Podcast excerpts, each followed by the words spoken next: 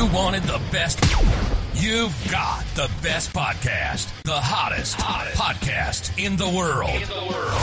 The Chris Voss Show, the preeminent podcast with guests so smart you may experience serious brain bleed. Get ready, get ready. Strap yourself in. Keep your hands, arms, and legs inside the vehicle at all times, because you're about to go on a monster education roller coaster with your brain. Now, here's your host, Chris Voss. Hi, folks. It's Voss here from the ChrisVossShow.com, the ChrisVossShow.com. Hey, we're coming here with another great podcast. We certainly appreciate you tuning in.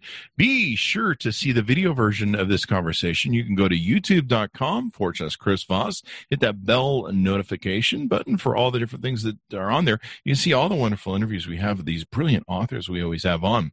You can also follow me on goodreads.com slash Chris Voss. We're setting up a new book club over there so that people can see our reviews and we can talk about all the good stuff. Our newest syndicator is uh, Amazon Music. You can uh, check that out as well. And there's one thing I'm forgetting, but I'm sure that my audience will remember it. TheChrisVossShow.com or, or uh, TheCVPN.com. You can subscribe to all nine podcasts. Go over there and check it out. Today, we, of course, have a most brilliant author on. She's written uh, one of the newest books that just barely came out September 22nd. She's written several books, in fact. Nina Burleigh is a New York Times bestselling author of six lively acclaimed works of creative nonfiction. Her latest book on Trump and women was published in October 2018. She has published and written hundreds of works of journalism, essays, and book reviews on a wide range of topics, including culture, politics, gender issues, science, and the environment. Welcome to the show, Nina. How are you? Good, thanks, and happy to be here. Happy to have you as well. Give us your plug so that you can we can find you on the interwebs. Well, uh, www.ninaburleigh.com is my website.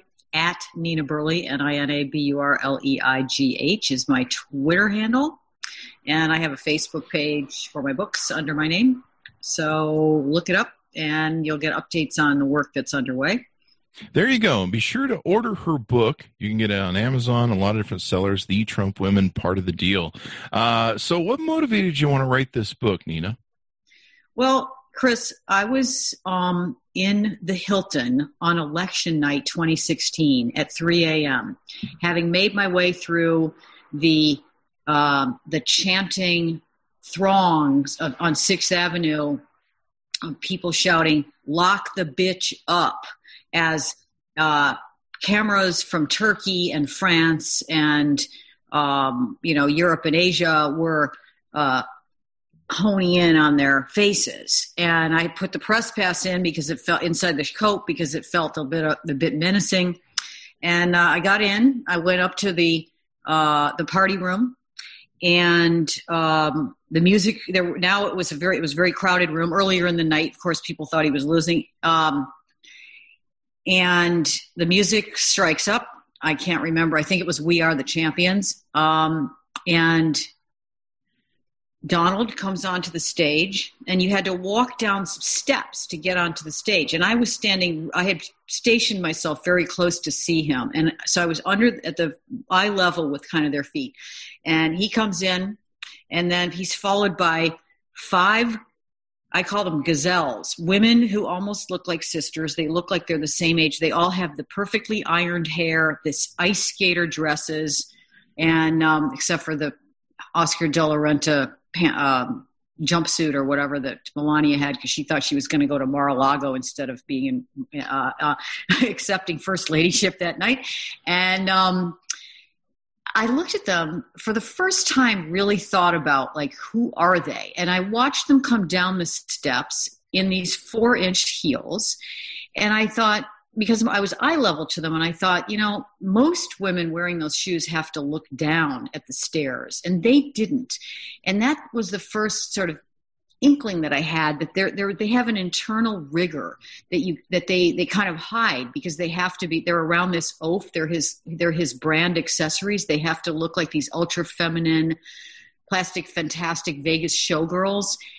But there's something about them that you know they have practiced that. And so and and at that moment I thought also of my 13 year old daughter at home who thought Hillary Clinton was superwoman.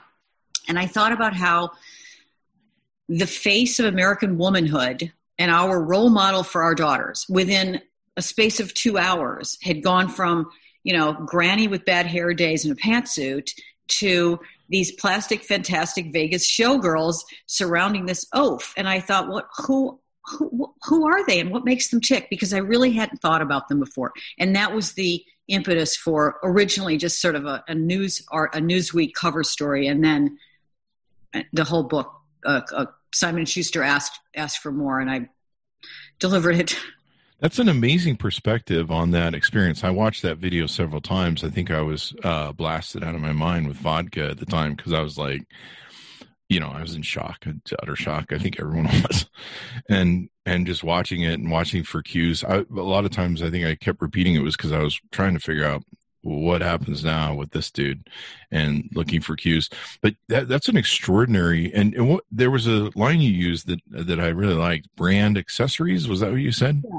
So when I talk about them, I, I, I, you know, what I learned from the research is that um, at some point in his life, probably after the first wife, uh, first first wife was Ivana. After he was divorcing her or splitting up with her, and and hooking up with Marla Maples, who wanted to be an actress, who was very much younger than he, than he was.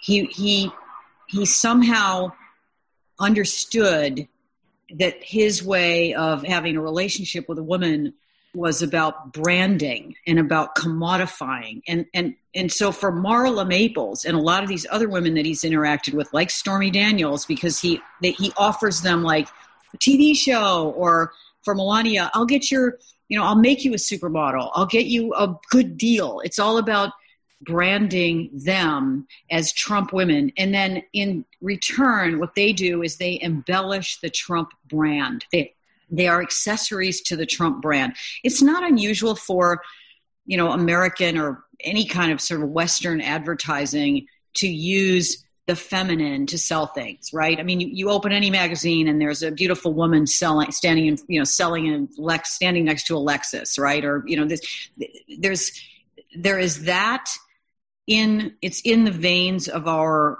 capitalistic society. That's how that's part of the advertising and the marketing business. But he made an avocation of it. He became a pageant impresario. He he liked to move herds of young women around. He liked to be able to go into their uh, dressing rooms. Ownership, um, ownership of women, um, also, that's also part of the New York modelizer scene, where the you know he was not alone in that. I mean, F- Epstein is the far end of the of the extreme pervert pervert end of that, but there were lots of men in New York in the '90s and still now in, in Wall Street who, you know, it's it's all about who has the hottest babes, right? And that is a that is a it, it, it's a competitive, uh, uh, it's a sport. Um, and he was he was practicing that. But to get your own pageant and to get your own model agency so that you can just call up 10 of them to come over and say you know walk on my table without your underwear on at, at this restaurant or something. I mean that, that's what they were doing right? And and and it's it's a kind of a legalized trafficking. Um, and he is he is the the the avatar of that. Yeah and you're right. He used to use it for branding. He would call up, you know, the trades and and uh, page six and be like, Donald Trump. You know, he did that fake PR thing, and Donald Trump was seen last night with, uh, yeah, yeah, he was seen last night with beautiful women. The, the, the imagery that you evoke, though, of them coming down the stairs reminds me of a lot of like, uh, uh, you know, coming from Vegas, our our mayor uh, Oscar Goodman, who was a, who used to be a mob lawyer, defending him. Uh, defending mob people. He maybe should have defended Trump too. But but he goes. He used to go around as mayor for eight years with with the with the trove of these. Uh, um, uh, what do they call them? The girls from Vegas. The that dress up with the feathers. Yeah. And he he would appear he would appear with that sort of well, entourage. You know, there's there's there's precedent for that. I mean, it, you know, Berlusconi. I lived in Italy for a while when I was doing this book on Amanda Knox. It, Berlusconi was then running Italy, and uh, he had made a name for himself by putting showgirls in between showgirls. They called them veline, veal. These scantily clad babes. He was putting them on his media set. Was his television um, uh, network, and he was putting these women out uh, as part. It was part of his brand to send out. You know, in the middle of a news show, they would like send out, you know, a babe in a bikini, and it's Trump is Berlusconi with nuclear weapons, basically. it's like the same. It's the same. You know, it's branding. It's commodifying females. It's this lust for young, you know, virgin virgin flesh if you can get your hands on it. Um, and it's the competition of ha- of being able to pick up the phone and say, you know, come over, guys. I'm going to have 30 hot babes here, and there are only going to be three of us. You know, and that's what that's what he that he, that was his avocation. You know, he's. He, it, it was entertaining for him. It was a, um, you know, scoring points um, on the on the you know big man in Manhattan kind of scale, and uh, you know, so that's what he, that's what he's doing. But what inter- also interested me was like, well, what were these women getting out of it? What is Ivanka? You know, what is Marla? What is Melania? Ivana? Why would you hook yourself up? They're beautiful women. Why would you hook up with this oaf? Now let's go back. I mean, when when when Ivana, when Czech, beautiful, listen, blonde Czech mate Ivana shows up in New York in the '70s, she actually was beautiful, and he was good looking then. He wasn't, you know, he kind of had a oleaginous kind of Swedish architect thing going on. You know, he looked, he didn't look like he does now. So you could kind of see why he would. You, you see kind of the charm, that syrupy uh, but what was it that they were getting out of it? And we can talk about that as you. Sure. Uh, as you the the title, "The Trump Women," and there's been a lot of Trump women, especially people have accused them of sexual assault. What what does this book entail and, and encompass in a certain Trump the the Trump women? Yeah, it's not about the Trump women, the victims. It's not about the thirty or some who've been calling him up, although that's part of the the end chapter. I looked into his grandmother, his mom the three wives and Ivanka. And then there's a chapter about sort of the women that he's employed, Kellyanne and Barbara Res and people like that.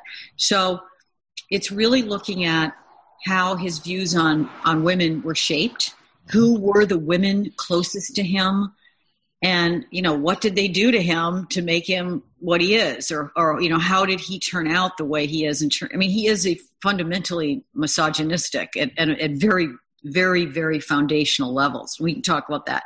So I start with his grandmother, who came over here um, on a steamer. She was 10 years younger than Frederick Trump, his grandfather, both of them from Germany.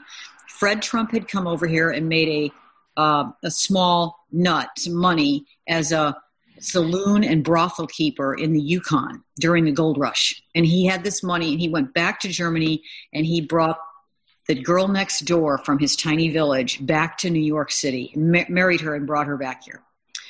And she had three children, and he promptly died of the Spanish flu when the uh, oldest one was only 12 years old. And her she was homesick. She didn't she spoke german at a really really more german than english at a time this is world war right around world war one when there's a ton of anti-german sentiment in new york and across the country so she's left with this you know this family and this small nut of money that he's left and so she started the trump she literally incorporated the trump organization now fast forward for a second to now. I mean, what political enterprise in this country would not celebrate the fact that your candidate's company was started by a female? In in this era now, that's like a selling point. They mm-hmm. just bury it. It's not it's not something that they ever bring up. So, okay, so that's grandma.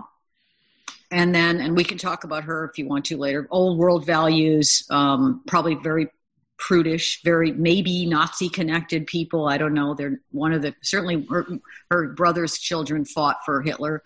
In uh, they're buried in. Uh, I went over there and did research. There's definitely Nazis in the family tree, and then um, and then his mother, uh, Marianne. came over from the an island in the Outer Hebrides that's closer to Iceland than to London. It's she was the tenth child of a fisherman. Basically, grew up in muck boots. Probably had one dress. Got to eighth grade in education and followed her older sisters to New York in the twenties to work as a domestic. In those days, the great families, this the Gilded Age, 20s, uh, you know, roaring 20s, the great families of New York like to have servants from the British Isles. And there was this whole community of them Brits, Irish, Scots. She comes over, hooks up with her older sisters. They get her job, this job at her first her first address in New York City is as a domestic in the uh, the mansion uh, of of the Carnegie family and Carnegie's widow, Andrew Carnegie, the steel magnate, one of the richest man in America at the time. So that's mom. Now, when Donald talks about his mother, he says she came over on vacation. She was on a holiday. No, she was polishing banisters in the Carnegie Mansion for one of the richest people in New York, in the country. And again, when the chil- when Donald Trump went to meet the Queen at Buckingham Palace in the summer of I think it was 19, the children went with him. Ivanka, Donald, Eric. Tiffany, I can't remember. And those kids got to meet the Queen. Again, any other political enterprise in this country would have had a press release out announced celebrating the grandchildren of a maid are meeting the Queen of England today. That is the definition, the manifestation of the American dream. They don't even acknowledge this fact. They've never acknowledged it. The, the Times picked it up, put it on in an A1 story. I found it. It's one of my one of my discoveries the, for the book in the New York Census in ni- the 1929 New York Census. Um, they've never acknowledged it. So they're an odd clan, right? Because then he marries because in his ears he's got that all of those accents, all those women speaking with accents. His first wife comes from Czechoslovakia okay, Ivana, um, we don't spend a lot of time thinking or talking about her. She's kind of a joke. She's, you know, she went on to a life of, you know, QVC, chop, shopping channel, getting drunk, falling down. She's got too much plastic surgery, and she's his his age. And of course, that means he cannot be photographed next to her ever, because that's part of the brand. He wouldn't want to be photographed as she's the Dorian Gray, picture of Dorian Gray. But she's actually rather interesting because she got out of Czechoslovakia in 19, in the, at a time in the 19, late 60s when it wasn't easy to get out. It, it was the Soviet bloc. Um, so she had some special access that allowed her to come here. She was collectivist educated, meaning, you know, hardcore communist education. She was Russian speaking. She spoke Czech, of course, but she was Russian speaking enough that she was going to translate for Raisa Gorbachev, Gorbachev's wife. Um, and she, the main thing is, Chris, she habituated him to the Slavic world. He would have never gone to Russia in 86 which was the kind of beginning of his interaction with Russia and people who believe that he's this puppet of the Russians. That's where it starts. That's when he becomes, but he had been in and out of Czechoslovakia for years before that because of her. So people overlook this, but mm. she's like the perfect checkmate. She's a honey, she's a honeypot. Um, and, and the Czechs that I met in Prague who were, who studied that era said, very unusual that this woman was able to get out when she did. Um, there's more to the story. Let's just put it that way. I think you bring up a really interesting topic that no one talks about. I mean, maybe that's why he's attracted to Putin. Oh, um, but no, but seriously, I mean the the Czech connection, the Russia connection, uh, and stuff like that. Um, yeah, I, I, no, I've never heard anybody talk about it, but that is brilliant. Thanks. Yeah. I uh, to, I find to, it interesting, and I, I, think there's you know it's just because she's kind of a you know older and and ditzy, and people don't really spend much time thinking about her.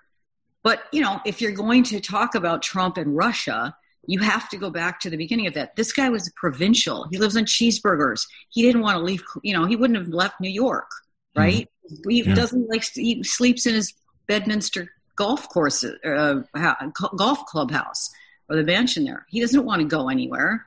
Yep. Yep. Uh, what was interesting, I don't know if you validated this, but this was in uh, with the original mother, uh, I believe uh, Elizabeth and Mary. Uh, well, Elizabeth was the grandmother, and then Mary, yeah. Mary, Mary, was yeah. the mother of of uh, Fred, correct?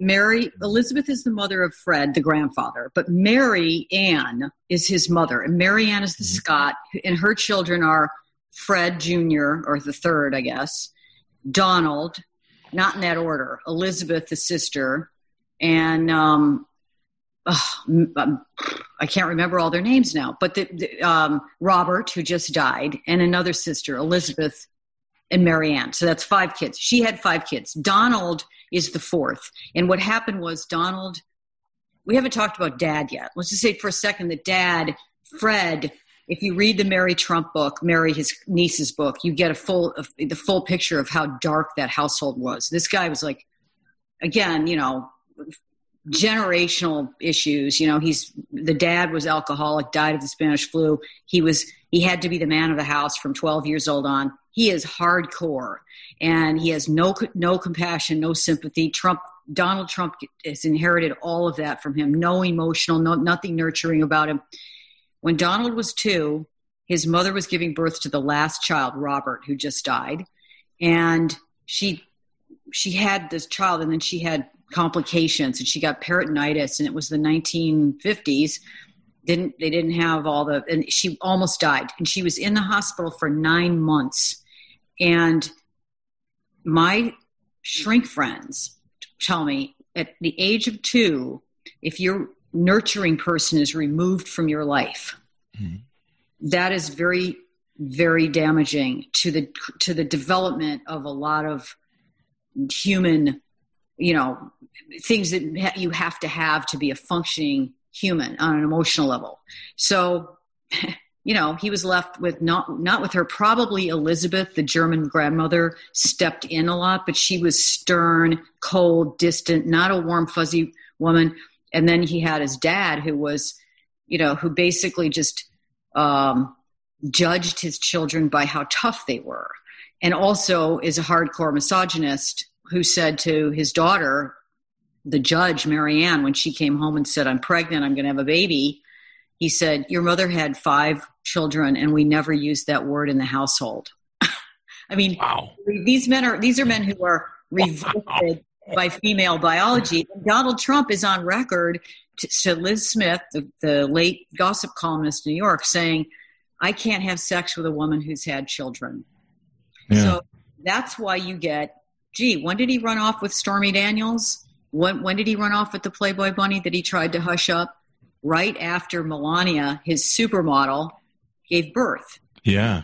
He has a lot of issues. It's like this shamanic, rabbinical kind of loathing of female biology that is the foundation really of misogyny. I mean it's it's like the definition of it is this having this kind of disgust about um, female but the body and having babies and all of that stuff. And I'll admit I've had babies and it's not pretty so I get that. But he's he's run you know that's what he's running from that. And he wants these plastic fantastic Vegas showgirls around him you know or virgins right? Mm-hmm. You talked about so archaic it's so archaic Chris yeah, it's real cavemanish sort of thing. Yeah. so a little bit of toxic masculinity. I'm understanding. Yeah. That. Okay. Yeah. That. Comedy.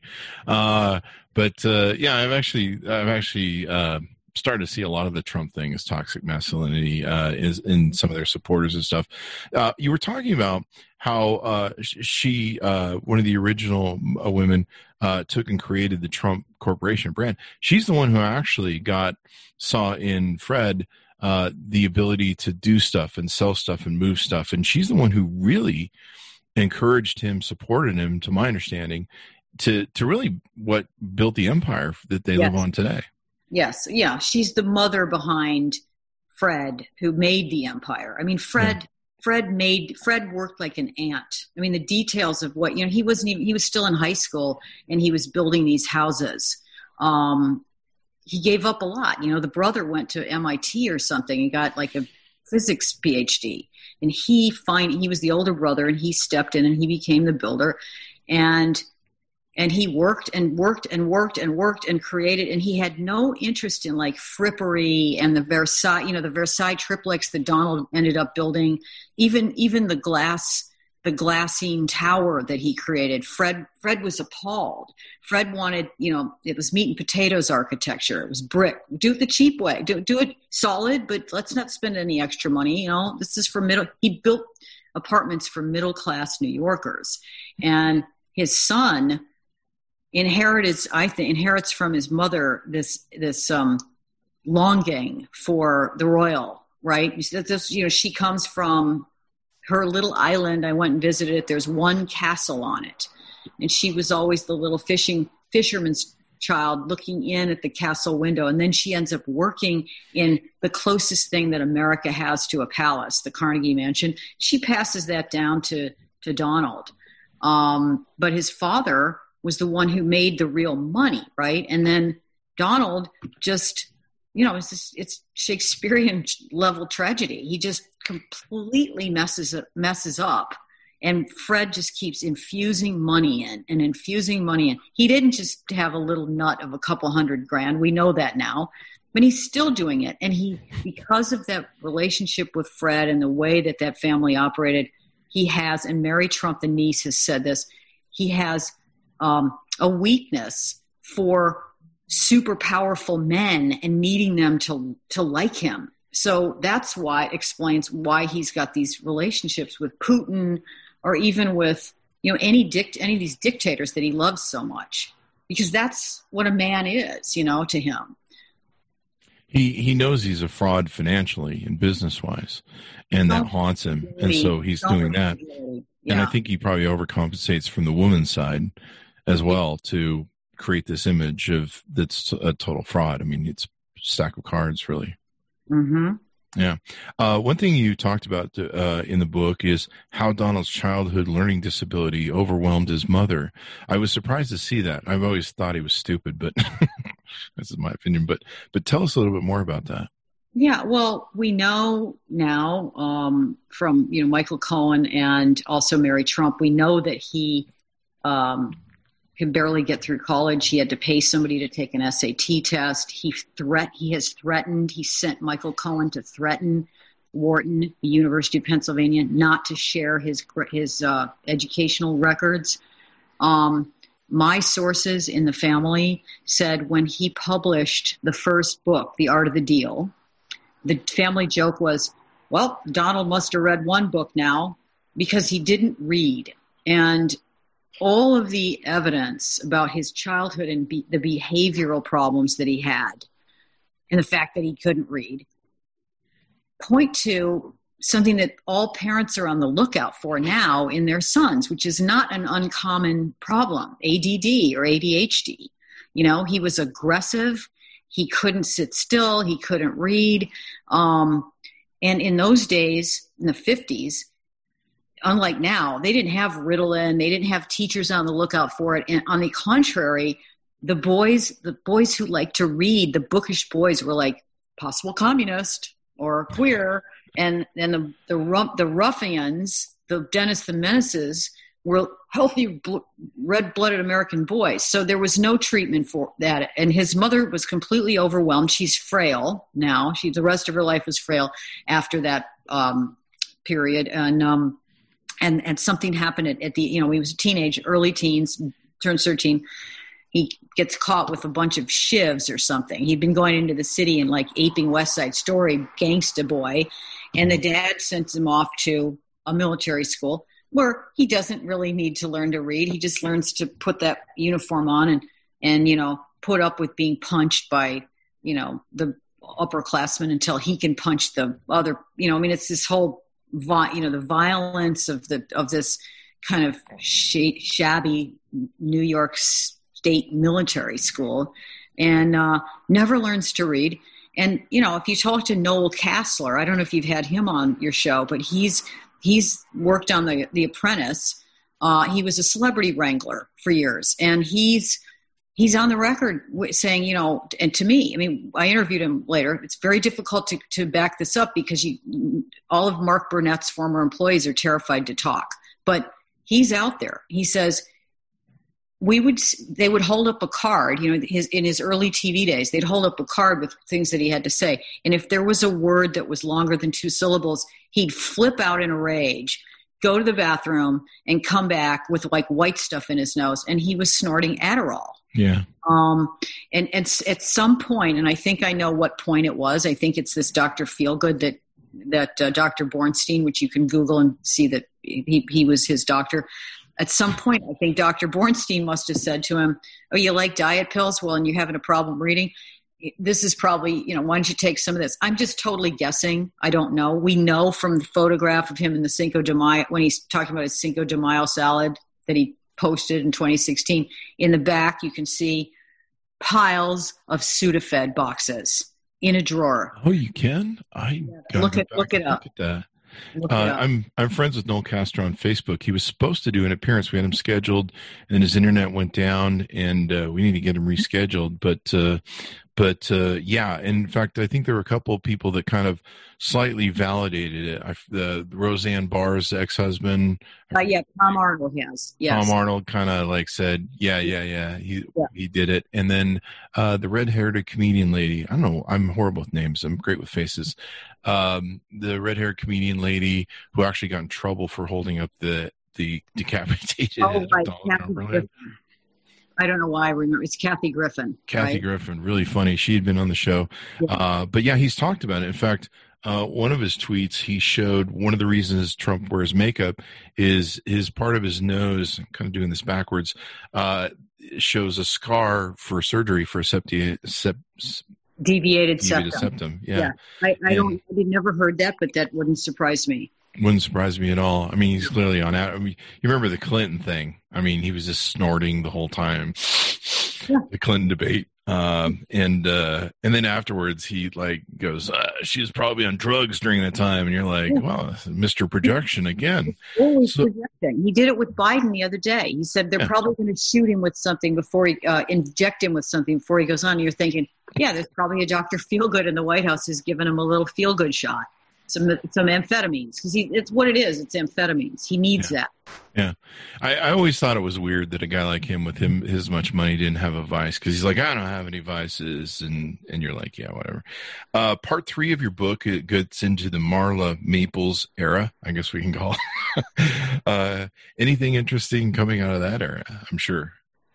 Well, I mean, you know, like I, I kind of talked about it in the, in the beginning. Um, I think that is the era where he learned that he likes to mold women into the Trump branded ideal. So in a, the Pygmalion, right, the My Fair Lady Pygmalion sense, where he had this young woman who desperately wants to be a movie star or a, or a model or an actress, and he can give her that, and he sort of he, but only if she is completely compliant with this look that he wants her to have and this you know participating in this you know his accessory and the commodified trump woman look.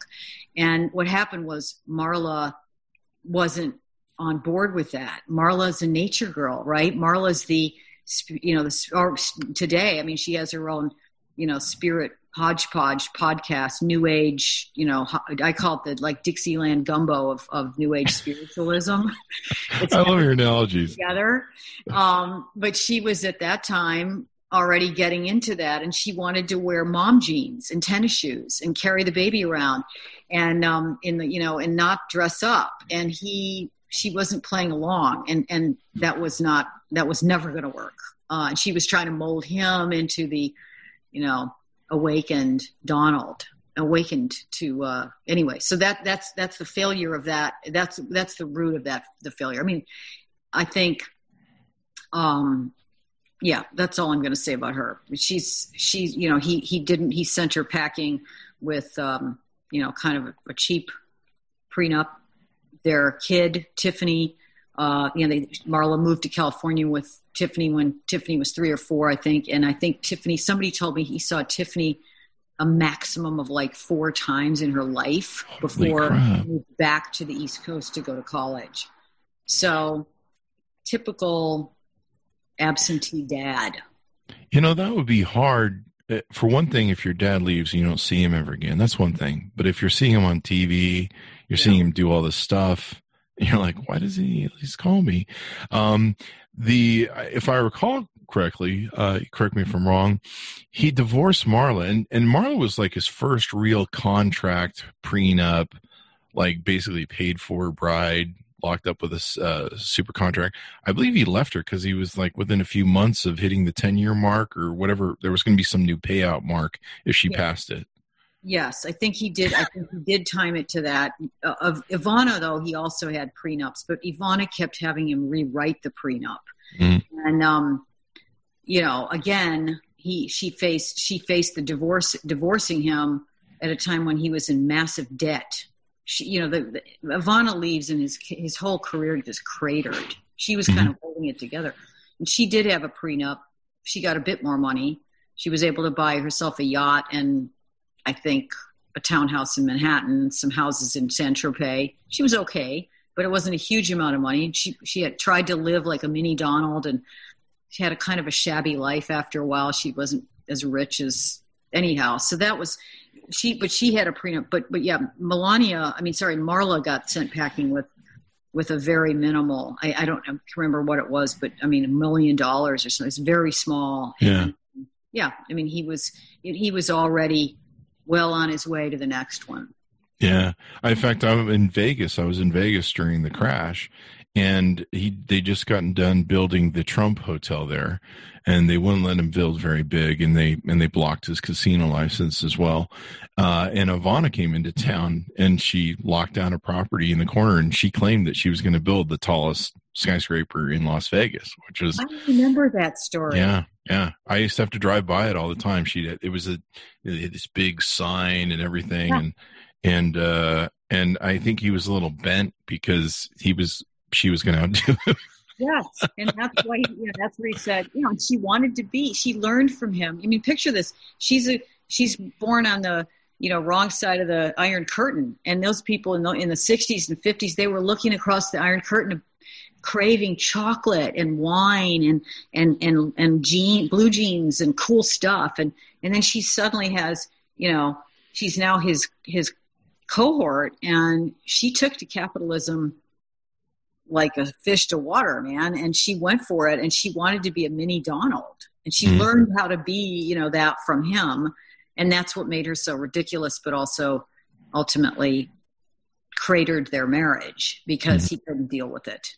Yeah, competition's bad, and you got to Yeah. keep her in the back seat with his sexual, um, with his sexist nature. And then part four, you get into Melania. This is Mhm. kind of interesting. You've got some topics here that are uh, the sexual the sexualization of modeling, the sexualization of Melania. Mhm. Tell us more.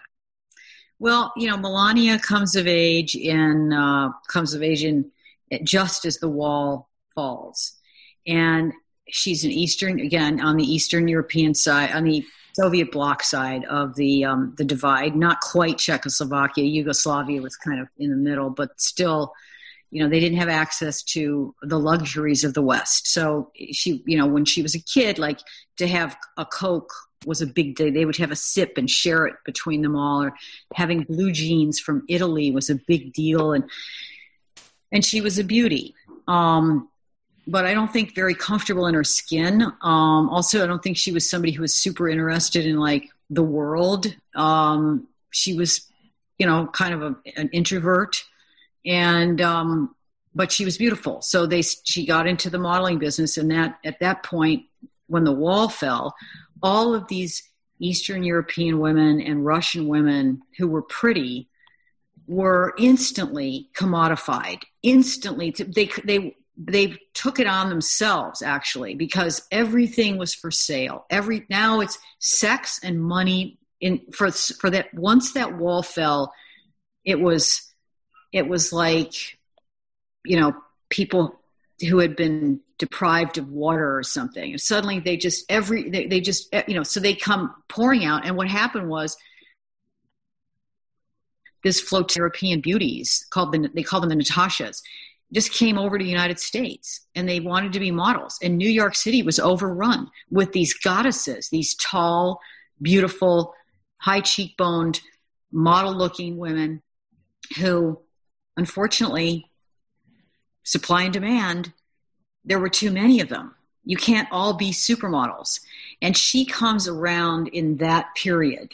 So what happens? Well, if you can't be a supermodel, you're not going to be, you know, there are only going to be a few of them that come out, but there, there's a plethora of them. And then you've got these men who are perfectly happy to be moving around herds of them to parties to entertain, to look cool, to have a beauty next to you. So that's what, you know, if you, everyone who's looked into her past, um, you know, there's a lacuna, there's a black spot between she leaves Slovenia, shows up in New York, all of a sudden she's on, you know, the Times Square ad or something. There's no, she wasn't a supermodel before she hooked up with him.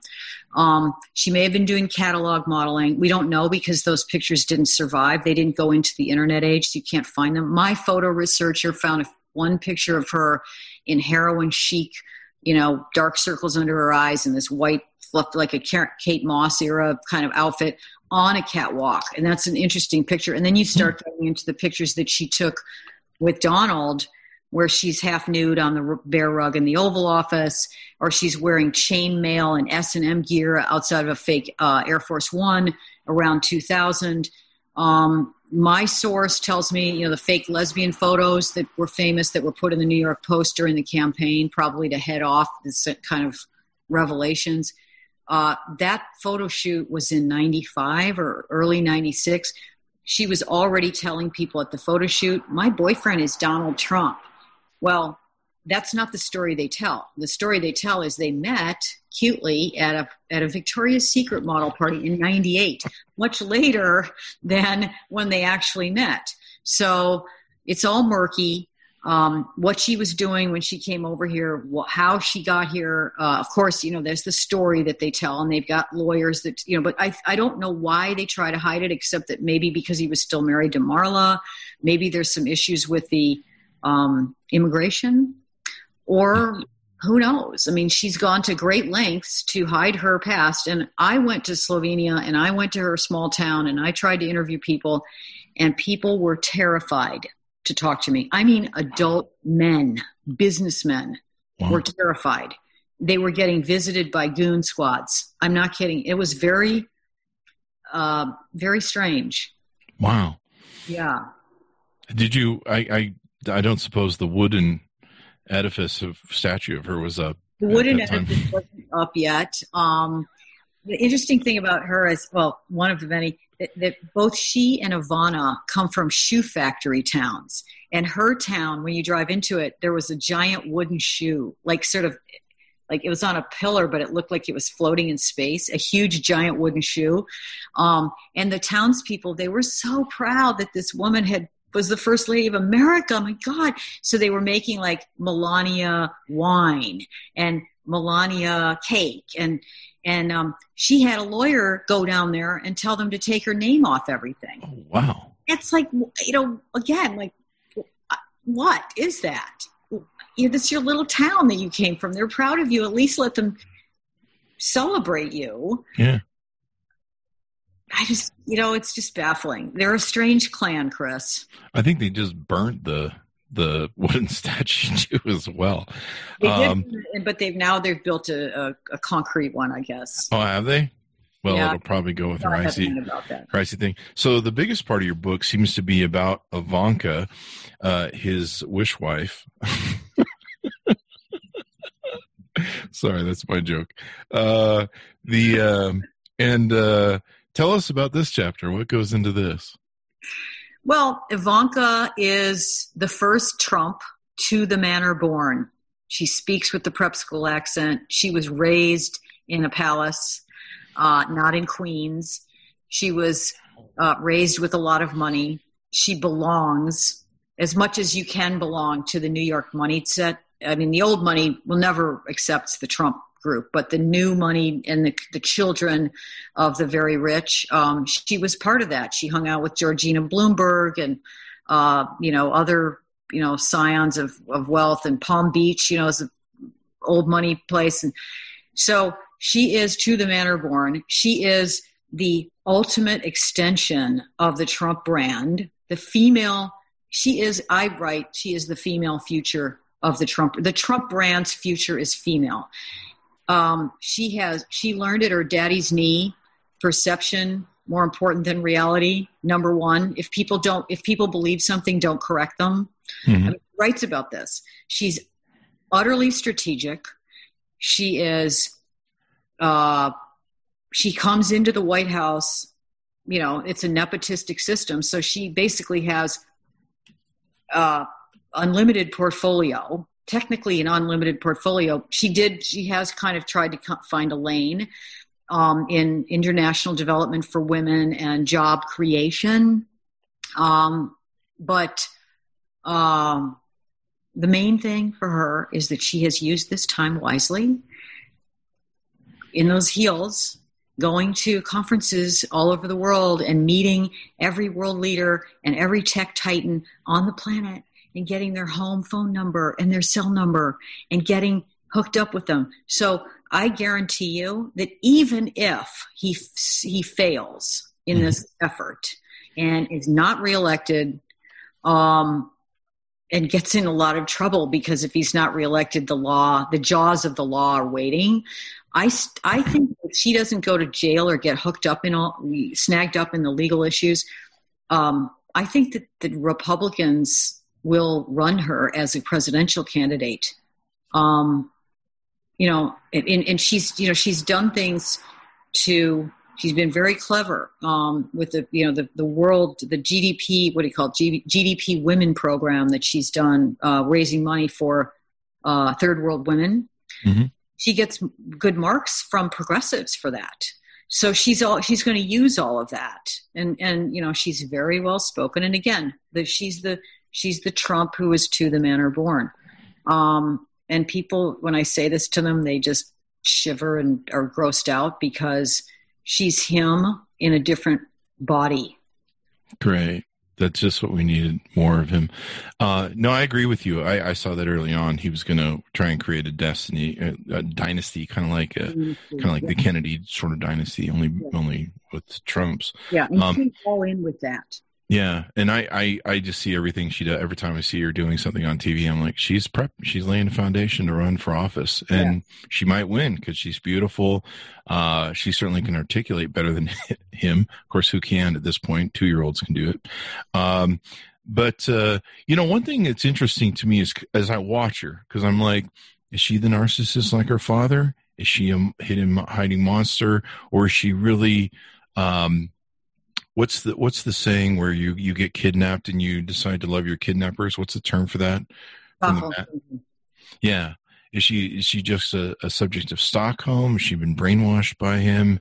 Um, you know, the sexualization of her was disgusting. Over the years, I watched. You know, I used to be a Howard Stern fan, and I would see him come on, and you know, just the comments he would make toward his daughter. I don't have a daughter. I don't have a son either. But that, to me, that's just creepy. Like that's just creepy, creepy.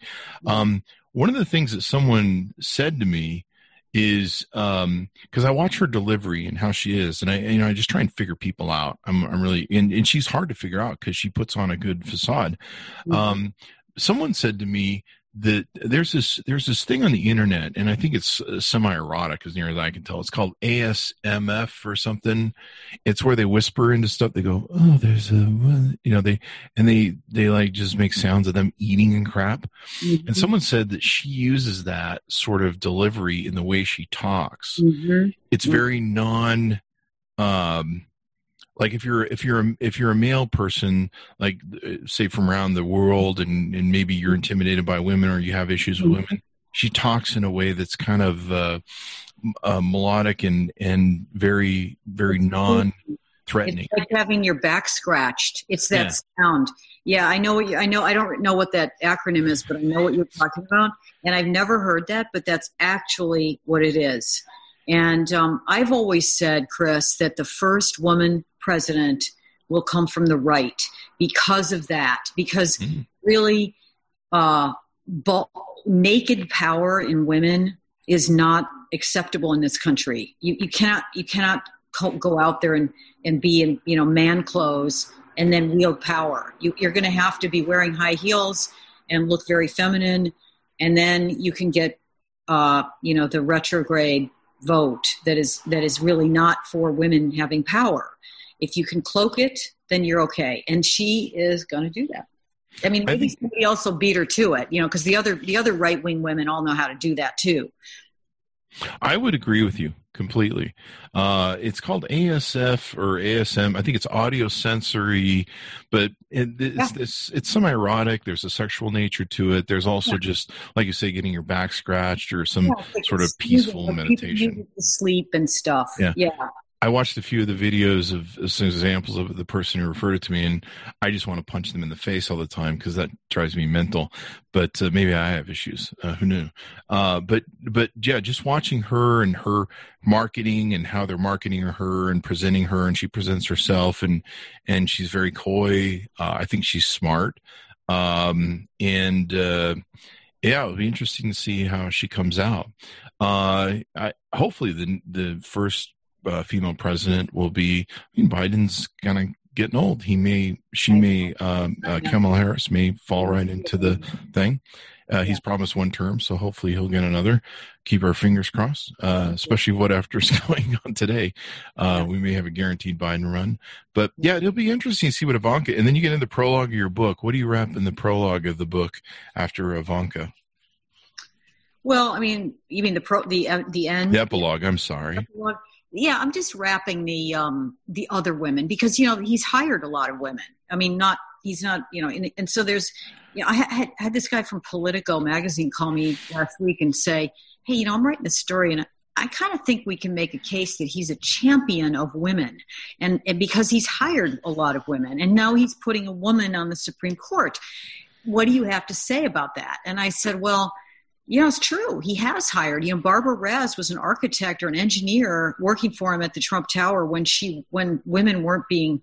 It was very beginning of women being hired in those positions in the seventies, um, and she was. You know, he did have a woman uh, salesperson. A big t- uh, one of his high level salespersons was women, but you know, you, and he's got Kellyanne Conway, and right, he's got women around him, but he doesn't have women in real serious positions in the cabinet. He's got fewer women than I think all the going all the way back to George H. W. Bush. Bush.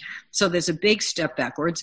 Um, and um, and then the sisters, you know, that, so there's I talk a little bit about the sisters in that in that end chapter as well, and you know what, what was going on with them, and I mean, I think we know a lot more about that the judge sister now because of Mary Trump's book and those tape recordings. And Mary Trump's, you know, her, his sister is an interesting cat. She was the oldest, very much older than he is. Uh, went to one of the women, one of the Seven Sisters colleges. Um, single mother for a while before she remarried. Um, moderate, right? Um, and uh, you know, I think she's kind of like she was like a Republican kind of Hillary almost, like from she's that generation.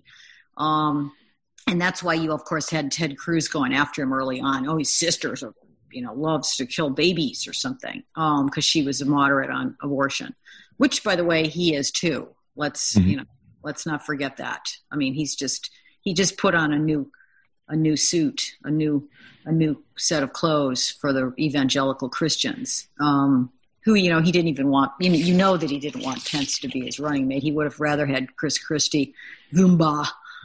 Yeah, that would have been interesting. An interesting group. Yeah. Uh, and it's even interesting now because we've heard the tapes of of his sister from Mary Trump. Have you? I'm sure you've listened to him. Yeah, I mean the family. Like I said, I mean the family members that I talked to said, you know, they didn't think very highly of him. One of the uh, one of the interesting uh, chapters I'm going to enjoy reading is chapter number 27, cat fights in Trumplandia. Yes, the cat fights, and you know that is um, that is a problem for them. Um, in fact, I thought that a great satirical TV series would just be about these scheming women around this mad dictator, mm-hmm. and um, because the stuff that they scheme over is hilarious. I mean, apparently well, you know, Ivanka and Melania are not. Um, they're, they don't, they don't get along. Stepmother and stepdaughter stuff. Uh, but you know, then you throw them in the White House, and it's like, well, who gets to go to Africa first? Who gets yeah. who gets to hold the black baby in the photo? Yeah. You know, it's like this kind of crazy. it's just like another level. And that whole "I don't care, do you" jacket thing. Yeah. And because Melania supposedly can't, well, she couldn't speak English because she spent all of her time down on the 60th floor with her uh, with her parents, not with Trump. Uh, in the, the, all those years that they were married, she was with Wow. him in the Slovenian bubble. I mean, she would go up there when he wanted her, but she wasn't.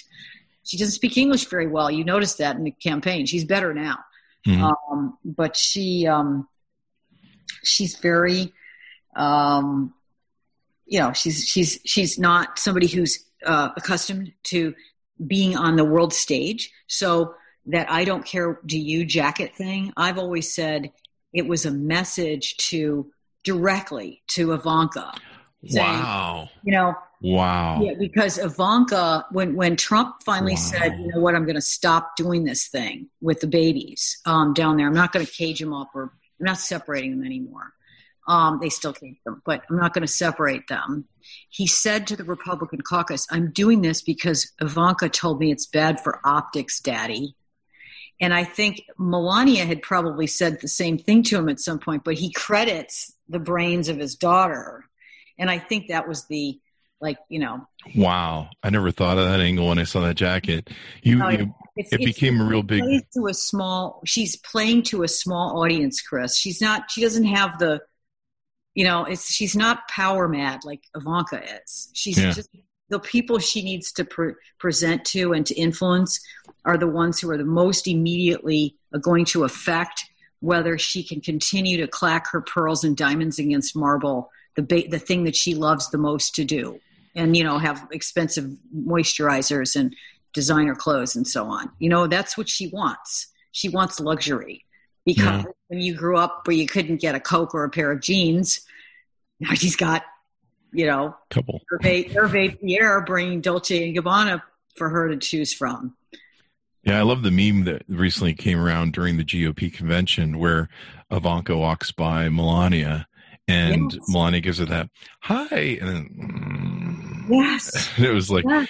and then I remember the uh, little tiff that happened with Ivana uh, and Melania and she's like, "Well, she's not really the first lady." Remember that? That was I am first first lady. Yeah, that was an interesting little uh, thing. So uh, let me ask you the final question: uh, Do you think, um, it, let's say uh, Trump right now? Of course, uh, we discussed this pre-show. He's being flown to Walter Reed. He has COVID. Uh, it's just the first day. He might be sick. Uh, assuming that uh, he lives through the presidency, there's a lot of things waiting for him when he comes out the other side. Let's just play the game that Biden wins because this is looking bad for him. Uh, and there's probably uh, a few different subpoenas and arrest warrants that are waiting for him as he steps off the White House lawn. Does Melania stay with him? Um, I think you know she renegotiated the prenup. Mhm. She didn't want to go to Washington, and she used that as leverage.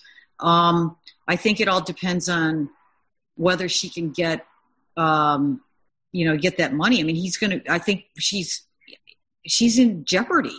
Um, Jeopardy because she will have to go back to the peasant roots that she comes from eventually. I mean, it's it's unthinkable for her that that would. So so she will be, I'm sure, with a lawyer trying to make sure that she gets that that prenup and um, does she stay with him? I think all depends on you know how much how much he's going to lose. And Yeah. you know, she's going to lose that triple X, and you know, I honestly don't think that she stays with him. I think it's been a transactional situation all along, and once that's not there, uh, once he can't give her anything, um, yeah, it's pretty sad. You know, it's it's the story of the old man and the younger wife. And in the beginning, the power is all his, the money and the power, and the younger wife is the plaything. And then if they if she lasts long enough, he daughters, and she's running the show. I had someone tell me it was one of the authors we had on that there was a rumor going around that she had a boyfriend, a Yes, side boy. rumor. Yes, that's Yeah. that's a rumor. I looked into it, um, but you know, it's not. I can't verify it. Um, it's a Yeah. nice story. I mean, it's a you know, it's the person who put that out on the internet is a fiction writer, um, and I did, you know, I did hear that she put in a lot of time down there, and that I guess it was the Gucci store where it was supposedly he was the security guard for Gucci. I did mm-hmm. find out that she liked to hang out down there, but um, I can't confirm that. I, that was I, like one of the reasons they said that. It makes sense when you look at her. She's beautiful. Yeah. And he's kind of hot, right? Yeah. And her husband is not. So, and they lived separate lives. I mean, they've admitted that they lived separate lives. It would make sense that she's, if she was discreet, I imagine he probably didn't. Well, I'm not even going to go there. I don't know. it's kind of gross to even think about. Yeah, it would be. It, will be interesting. I've often looked at it from a variety of different. You know, I'm an options guy, so I'm like, okay, so what if you go this way or that way, the other? And I've often wondered if when she gets out, she'll she'll write the the poor being downtrodden woman's story of like I was never really with him. He was trapped me, and I hated every moment of it, and it was horrible, and I was abused, and and you know, uh, like like me now, sort of thing. Yeah, you know, yeah. I've always wondered if that's the way it's going to go. But you know, I mean, you have there's a storied history of a of a first lady. I mean, we we kind of have a uh, there, there's kind of like a theme. You know, most first ladies, I don't think divorce after not in modern history, right after you know that thing. You you you get the library, the legacy. You kind of have to live out that whole thing. Uh, I think even Rose Nixon uh, wasn't really happy with I think she Pat, tried to divorce Pat. Pat. Yes. Pat. Yeah. She tried to was Rose the mom? Um, she tried to divorce him several times, I think. Rose and his mom. Was there a Rose? Well, there's Roseanne Car- Rosalynn Carter. That's maybe where maybe that's where Rosalynn Carter never would. I mean, those two are you know. Yeah. It's amazing. His birthday was yesterday. He's 96. That guy, our President Carter. God bless him, man. Seems like a really nice guy too. What did we do wrong there?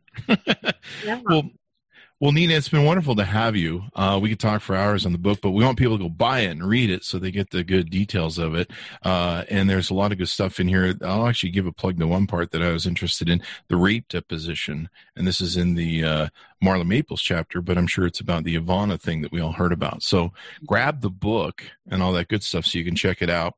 Uh, Nina, uh, it was wonderful having the show. Do you want to give us any plugs that you uh, want to take and put out? Um, plugs for my book, you mean? Yeah, your dot coms, uh, all that good stuff. Oh, do it all. Sorry. Yes, Sorry. I'll put my dot coms again. It's ninaburleigh.com. That's my website. And uh, Twitter at Nina Burleigh, B U R L E I G H. And I'm on Facebook um, in two places, actually, for my book, uh, my books, and my uh, own personal Facebook page. So join me, follow me, and you can reach me through my website, ninaburleigh.com. I'd love to hear from you. There you go. And guys, we've been talking about the Trump women, part of the deal. I like how that's uh it's like if you if you cover the P it says art of the deal, part of the deal. That's really interesting. uh that's really interesting. I just as I was holding this up, it, it occurred to me part of the deal. Part of the deal. Very good. Uh, so order up the book. You can go to Amazon or any of your booksellers that are out there. If you want to see all the authors, including her, on the Chris Voss Show's Amazon page where you can shop and buy and just click away with your credit card. You can go to amazon.com forward slash shop forward slash Chris Voss. You can also see our newest syndicator, Amazon Music. You can see this video on youtube.com forward slash Chris Voss. Hit that bell notification. Refer your friends, neighbors, relatives, uh, pool boys. If you're like Melanie, you got a pool boy there who works at uh, Saks Fifth Avenue uh, tell them to subscribe to the show and listen to it. Thanks, Mohannes, for tuning in. Stay safe, register to vote, and we'll see you guys next time.